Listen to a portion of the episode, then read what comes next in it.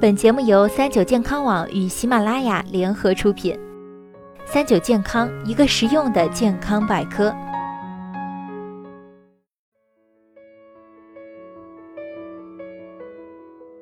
嗨，大家好，欢迎收听今天的健康养生小讲堂，我是主播探探。大家知不知道啊？维生素 E 片竟然还能治疗手脚无力，缓解记忆认知功能障碍。今天呢，我们就来一起聊聊关于维生素 E 对人体的影响。维生素 E 又叫生育酚，与维生素 A、维生素 D 等同属于脂溶性维生素，也是人类必需的营养素。维生素 E 在室温下呈油状的淡黄色或橙黄色液体。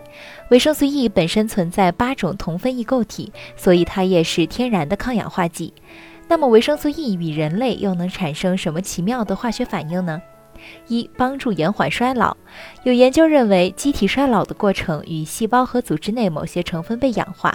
这种氧化产物表现在皮肤上，形成色素斑片，俗称老年斑。补充维生素 E 可防止脂质受氧化侵蚀，起到延缓衰老的作用。二、抗氧化作用。我们常年生活在富氧的空气中，体内也不断的在进行氧化反应，存在过多的自由基。过量的自由基呢，会造成人体正常细胞和组织损害，导致一些疾病的发生，加速衰老。而维生素 E 易被氧化，可以保护其他生物活性物质，让细胞和蛋白质免受自由基攻击。三、淡化皮肤斑痕。因为维生素 E 去除体内自由基的功能，因此能够抑制皮肤减少色素的形成，从而慢慢淡化斑纹、疤痕。但它的祛斑效果是有限的，只对表皮的效果好。如果是遗传或内分泌引起的色素沉着，光靠维生素 E 效果其实不理想。四、预防老年痴呆。二零一三年，美国医学会杂志曾发表过一组维生素 E 与老年痴呆症的研究结果。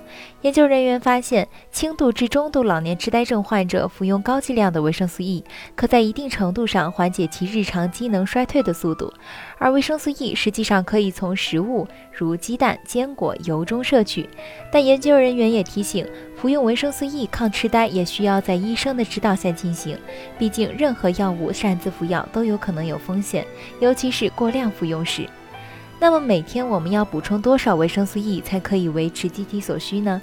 一般而言啊，没有出现维生素 E 缺乏症的人无需额外摄入，因为含有维生素 E 的食物其实非常丰富，日常生活中比较常见。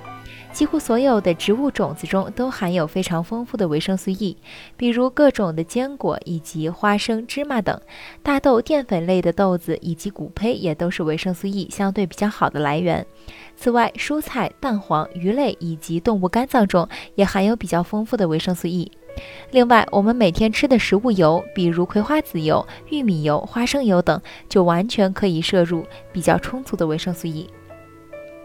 所以，维生素 E 其实完全可以通过食物就能够满足日常所需，并不需要刻意去购买价格高昂的美容品、保健品哦。好了，今天的节目到这里就要和大家说再见了，我是主播探探，我们下期再见吧。